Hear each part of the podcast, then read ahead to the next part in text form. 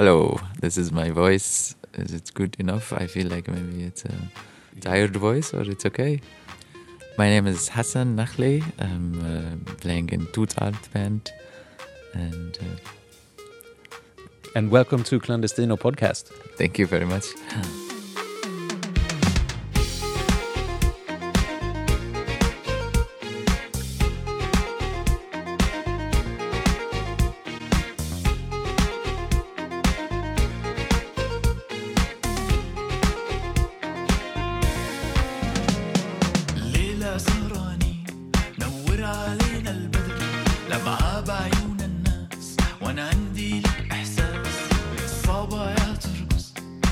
والشباب تهمس الاسطوانة تدور وأنا قلبي فيك مسحور. نور علينا البدر. بعيون الناس وأنا عندي لك إحساس. الاسطوانة تدور وأنا قلبي فيك مسحور.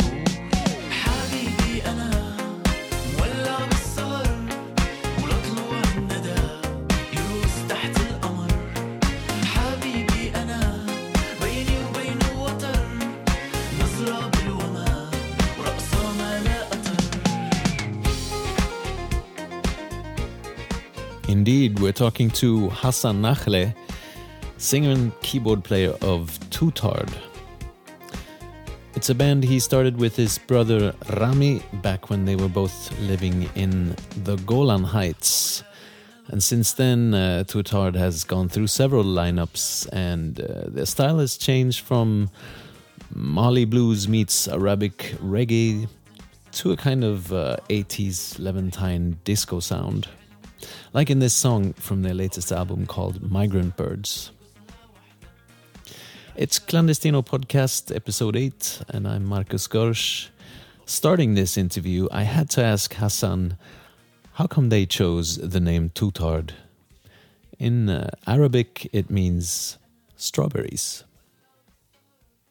Yeah, many people ask this. We don't have an amazing answer, unfortunately.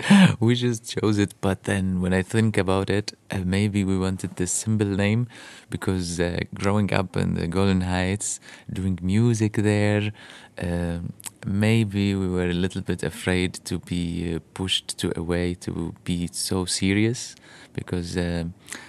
I mean, yeah, doing music there. I mean, when we started 10 years ago, felt like uh, you have a cause, it's important what you say, and you represent an area, and all this already, you know, heavy stuff for some young guys who just want to make music for fun, basically, before saving the world or telling anybody anything.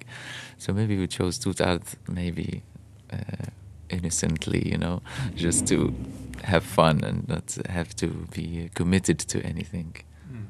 It's interesting. Do you think that coming from the Golan Heights, that anything you do in the arts is political? Yeah, we've we felt it was very easily we've been pushed to to to to say things politically or just by saying uh, where we come from.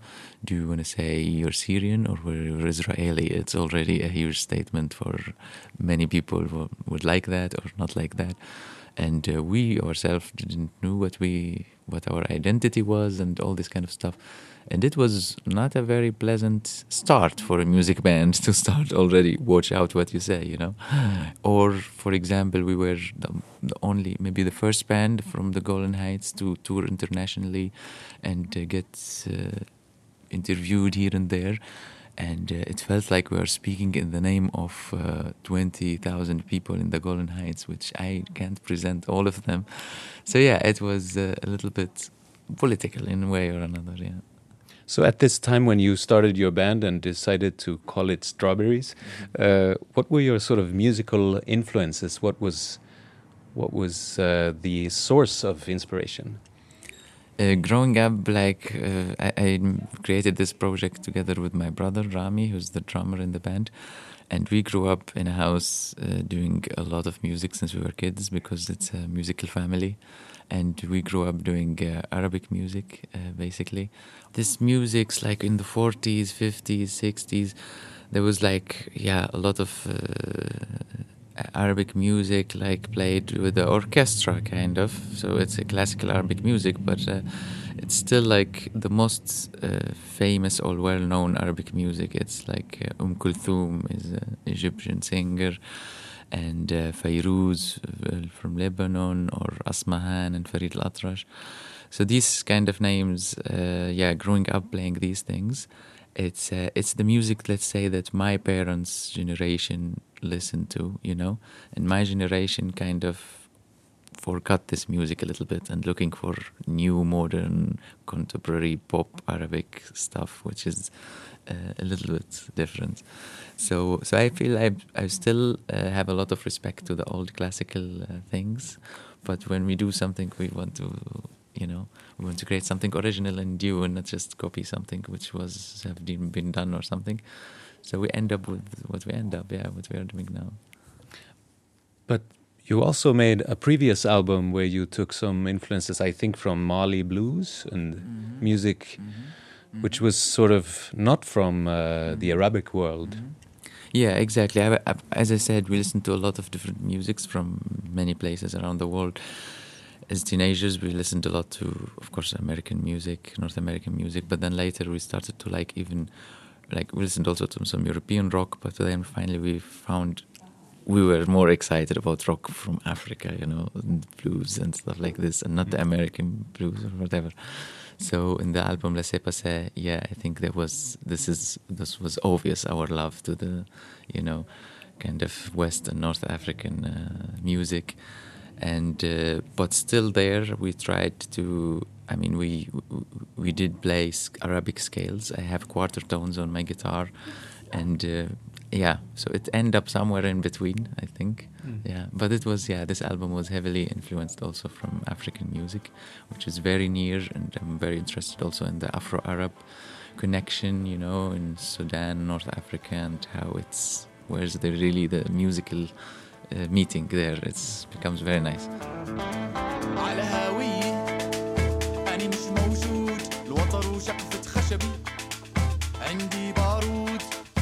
بلا جنسية ولا عندي حدود. وإذا تسألني بقلك بعزف على العود على هاوية أنا مش موجود. الوتر وشقفة خشبي عندي بارود بلا جنسية ولا عندي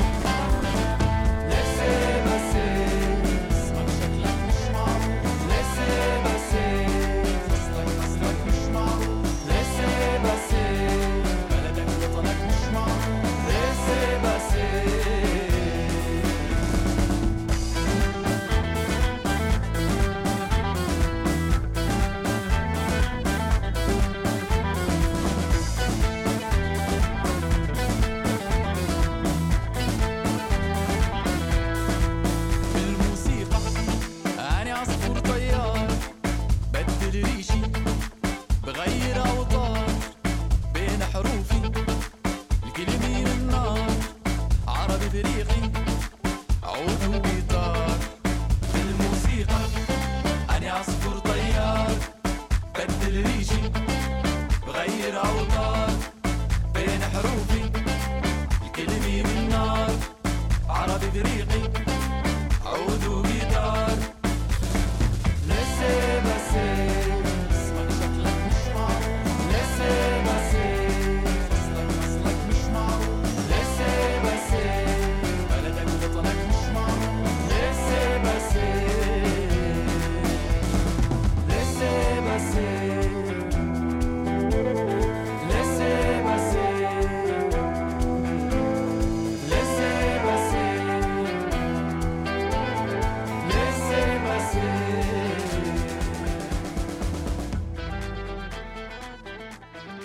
But the album you were just telling me about is called Laissez Passer. Mm-hmm. Uh, and you were saying uh, you didn't want to be so political, but this is in fact a very political title. Yeah, I think it's very different if you have if you have the feeling that you have to be political or you it comes from you naturally. So in Laissez Passer, we didn't have to do that, of course, but it was the story of of, of our previous years. Before Laissez Passer, we were trying to travel around the world because we got invited to Europe. And uh, because we grew up in the Golan Heights and we're stateless, we have no passports, Rami and I, back then. So so yeah, it was very big deal to travel. Each time you are not allowed to leave the country unless you get a visa from each country you're going to, and we have had lots of troubles and cancelled gigs, and it was really tough. And finally, we made it to Europe, and we played. We got the visas, and everybody was happy and everything. But nobody really knows for us behind the scenes what it took all this energy, you know. So this travel document we travel on, it's called laissez passer in French. It means let him pass. It's uh, instead of a passport for the stateless people like us who lives in Israel. So so this album we felt like we, we're gonna call it like this, and we're gonna tell this story because it was very actual for us. It's uh, it was very personal in a way, you know. And then you you live in Switzerland now, right? yeah finally i just discovered it's not gonna get better you know you're gonna just keep suffering from paper wise i so yeah i was since a long time trying to migrate to europe. And finally i made it to switzerland and uh, now i just a few months ago got a swiss pass for the first time. Yeah. Both of you, or? Just me yeah. Uh, so now traveling is easier. yes. Uh, suddenly there's no more borders anymore in the world at least from a perspective of a swiss person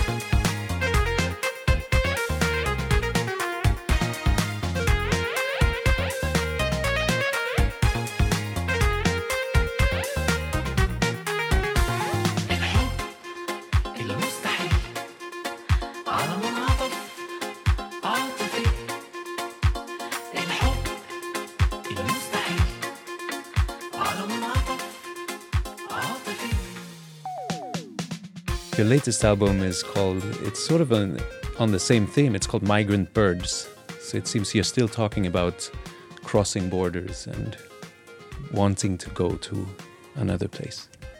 yeah i felt like uh, that's it when you're disconnected from one place you grew up into and you never felt home anywhere uh, you never like uh, i don't know have a clear identity i don't know there's some kind of a generation like us i think we're thrown out like this who grew up in such a, this conflict areas and uh, I really don't have any sense of belonging anywhere. Not back home, there, not not here, not anywhere. I just feel like I'm yeah, I'm following the music. I'm, I like to travel now. I'm kind of happy and uh, feeling safe to just travel around. Don't need really to land somewhere. And uh, I love to be in Europe, but the weather sometimes it's tough. So I'm very happy now to have the Swiss passport and be able to be seasonal like a bird. You know, if it's too cold here, I just travel somewhere warm and I come back in the summer. That's more freedom than most people have.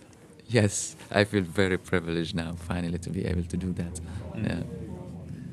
So, on the album Migrant Birds, you, uh, your music is going sort of focusing on, I would say, disco from, I don't know, Lebanon, Egypt, the Middle East. I don't know, is it like the 1980s maybe? Yeah, it's uh, I mean, here there is a little bit of a, of a fantasy in this kind of uh, inspiration. So of course we we're aware there was a lot of nice music in the 70s and 80s in the in West Asia, uh, Egypt, Syria, Lebanon, all these places where we're heavily influenced musically, and uh, and there was some kind of uh, lots of this uh, openness also and. So, so we always imagine what, uh, how does it look like, you know, to go out to dance in a nightclub in these times, and uh, part of this inspiration probably is our mind fantasizing to complete the picture. You know, I don't know if it's happened or didn't happen or how did it look like. It's not very well documented. So I think this album is a little bit in this fantasy air, a little bit floating towards, of course, towards this era. Yeah. So in a way, it's like a nostalgia, but not maybe for a real time that a time that never really existed. Yeah, I mean, it's I, I can't I, I don't know if how much it existed or not, but there is some nice pictures, there is some nice videos here and there. It it looks, you know, in a from little footage, and then you listen to the music, and yeah, you could you could it helps the imagination a lot. It opens the mind. So it's definitely a nostalgia also to uh, sound wise, yeah. It's it's a danceable album and it's uh, fun and uh, kind of glamorous, but it's also melancholy and, and there's a sadness in it, at least for me. Do you agree? Yes, the lyrics is quite sad. Yeah, there's a nice beat, dancing, and uh, but there is this yeah whatever sadness in it, uh, especially because there's a lot of love songs in it also, and uh, in Arab emotional love songs, it's usually a huge drama, even if the music is a party. Maybe it's a bit of this, and uh, a bit of I don't know this old trip we've been into until now. You know, it's uh, it's beautiful everywhere and it's shit at the same time, and it's time to admit that it's both at the same time. Uh, yeah, I mean, even back then in this era, in the 70s and 80s, you had there was the civil war in Lebanon. There was like tons of crazy stuff happening, and still a very interesting uh, musical scene. And if I look at it today, also in Syria and uh, everywhere, what's going on, it's uh, so yeah, it's never a complete happiness. I think. I was wondering if it was perhaps also a sadness of leaving, you know, moving to Europe. This is has also both sides. I'm very happy to move to Europe in one way, and I'm very sad uh, we don't have a, a scene there, which uh, a normal, you know, situation where I wonder how it would be also to travel around West Asia and play one night in Damascus, another in Aleppo, then another in Beirut, and then jump to Cairo, like here, you know. Mm. So maybe yeah, it's too bad. But anyway, in my life, I don't think it's gonna happen. So I'm I'm happy to be here.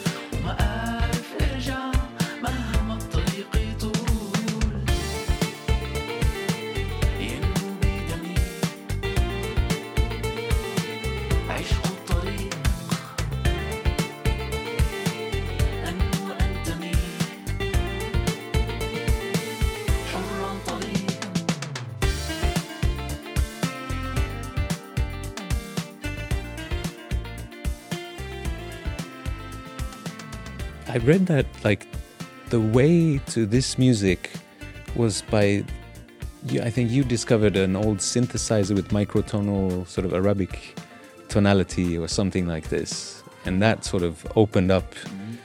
your memory. Yeah, as as when I was a kid, we, my family had like some kind of a synthesizer from the 80s, late 80s, and that's these uh, companies of synthesizers. They have made uh, back then like uh, special editions for they call it the Middle Eastern or Oriental version. It's quarter tone, you know, and they sell it in this area in this region. We had one of those, and uh, basically you could play on its Arabic scales and um, I've been trying to yeah look more and more around these uh, kind of experiment with different uh, devices. And I wanted to quarter tone an analog synthesizer which I have also now. And took some time and some research and devices and yeah it was fun to do that. But for me it's I need these quarter tones to get the flavor to get to play the maqam which is like Arabic scales. And uh, yeah and it's so much fun for me. It's so much refreshing to hear all these different sounds what you can do with synthesizers, but still detune it a little bit and run away from yeah uh, the normal keys. You know. Do you feel like is it sort of an archaeology of emotional memories from childhood music? You know, maybe these sounds are somewhere deep inside. Yeah, definitely. There is like even some very cheap, sometimes cheap sounding digital synthesis, you know, in, Arabic music that we have listened to so much in like wedding music and you know all this kind of stuff. Sometimes the sounds are so bad, but yeah, it's very touching because emotionally we are used to them. We have danced to them. We have been, you know, in many parties uh, listening to these sounds. I don't mind to use that again. I think the most important is the emotional quality. It doesn't matter the sound so much. I feel like the things that you hear a lot when you're a child, they they're in there somehow, and and when you push that button, it's like oh, uh, it's like the smell of a house that you didn't visit for many years. Yes, yes, especially now. I don't know, maybe this age now is kind of uh, hitting a little bit more what have what we've been, you know. So uh, yeah, in, in the childhood, yeah.